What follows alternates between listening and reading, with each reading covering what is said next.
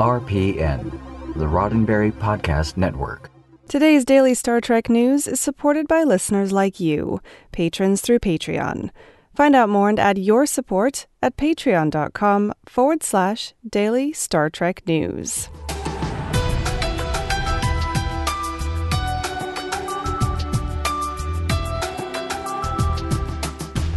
Hello and welcome to your daily Star Trek news from the Roddenberry Podcast Network.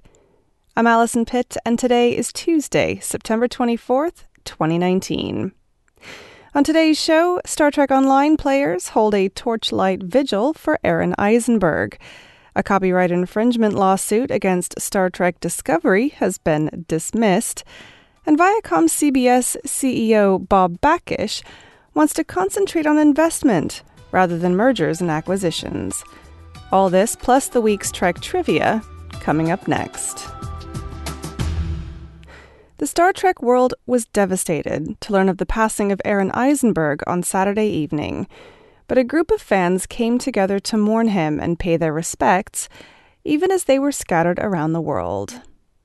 PC Gamer reports that in honor of Eisenberg, who played the Ferengi Nog on Star Trek Deep Space Nine, a number of fans gathered in Star Trek Online for a torchlight vigil.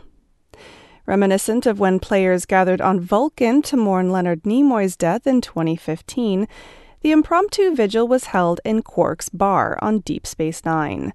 Players used the torch hold emote to signify their respect. Pictures from the event were posted in the Facebook group What Happens on the Holodeck Stays on the Holodeck and elsewhere on social media.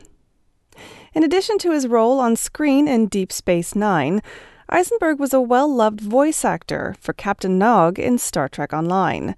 The in game emote Ferengi Dance was based off Eisenberg's improvised love dance in the Deep Space Nine episode You Are Cordially Invited, and Eisenberg was often known to promote the game by proclaiming hashtag play a Ferengi at conventions.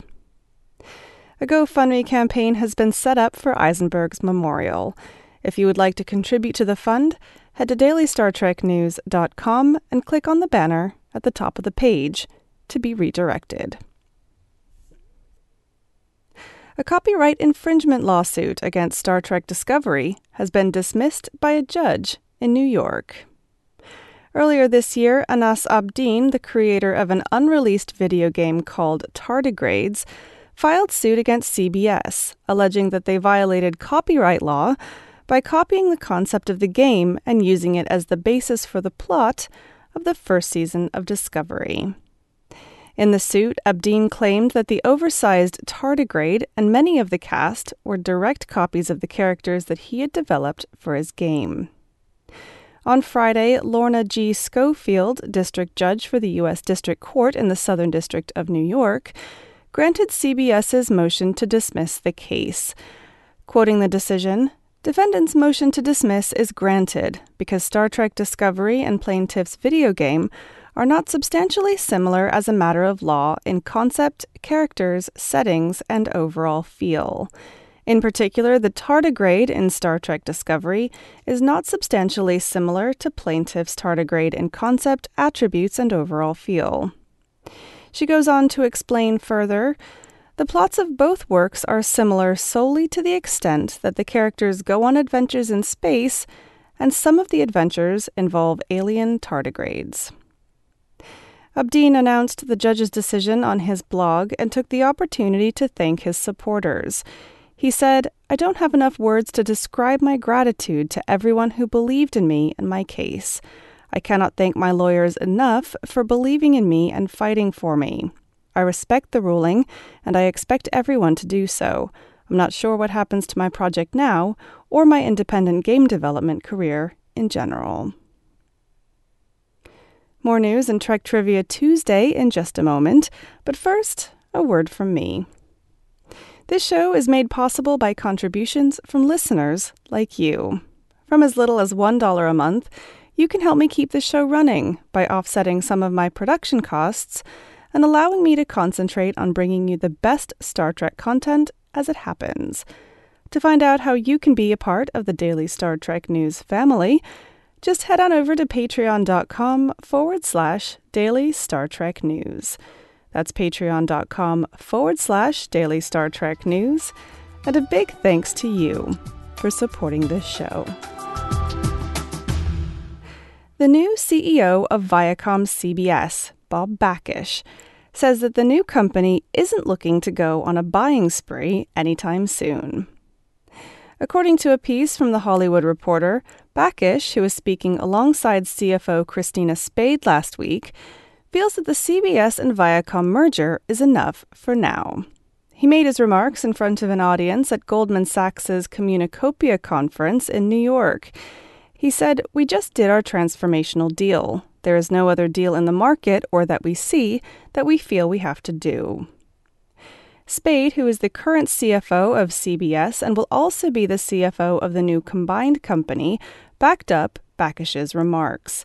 She said, As we think about how we spend our cash, highest and best use is to invest it back in our business. Back in August, when CBS announced they were merging with Viacom, one of the strategic pillars of the new business was to be to accelerate the direct to consumer strategy. This includes things like investing in streaming services like CBS All Access, the home of Star Trek. Another part of the strategy will be to create a leading producer and licensor of premium content to third party platforms globally, which is also something they are already doing with Star Trek by licensing it to Netflix, Amazon Prime Video, and other services around the world. The Hollywood Reporter does note that while Bakish and Spade don't seem interested in outside acquisitions, they would look at opportunities like an international cornerstone or a strategic play that could bolster the company's library. And now, without further ado, it's Trek Trivia Tuesday. Did you know Aron Eisenberg's character Nog was the son of Quark's brother Rom on Star Trek Deep Space Nine? In the season 5 episode, Dr. Bashir, I presume, we learn that Nog's mother, Prinadora, left him and Rom for a richer man. Rom raised Nog as a single father. So now, a trivia question for you. In the Deep Space Nine episode Heart of Stone, Nog works to gain Commander Sisko's recommendation for his entrance into Starfleet Academy. He eventually agrees. But in what year did Nog start attending the Academy? Find out on Friday's episode of Daily Star Trek News.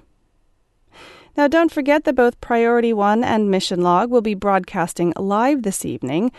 Priority One is up first, broadcasting the live recording of the show that you'll hear when it comes out on Friday.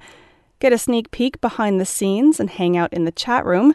That's at 8 p.m. Eastern, 5 p.m. Pacific on Facebook, Twitch, YouTube, and Twitter.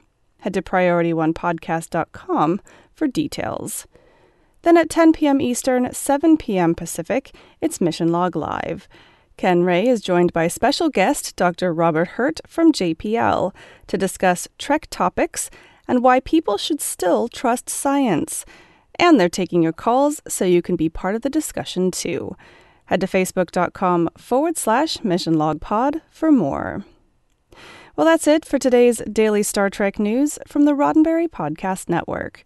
For more great Star Trek podcasts, be sure to check out podcasts.roddenberry.com. This show is supported by people like you, patrons through Patreon. Find out more and add your support at patreon.com forward slash daily Star Trek news. If you'd like to get in touch with me, just shoot me an email at info at dailystartreknews.com or find the show on Facebook, Twitter, and Instagram at Daily Trek News. I'm back tomorrow with more of the Star Trek news you need to know, and this week in Trek history. I'm Allison Pitt. Live long and prosper. Podcast.roddenberry.com, the Roddenberry Podcast Network.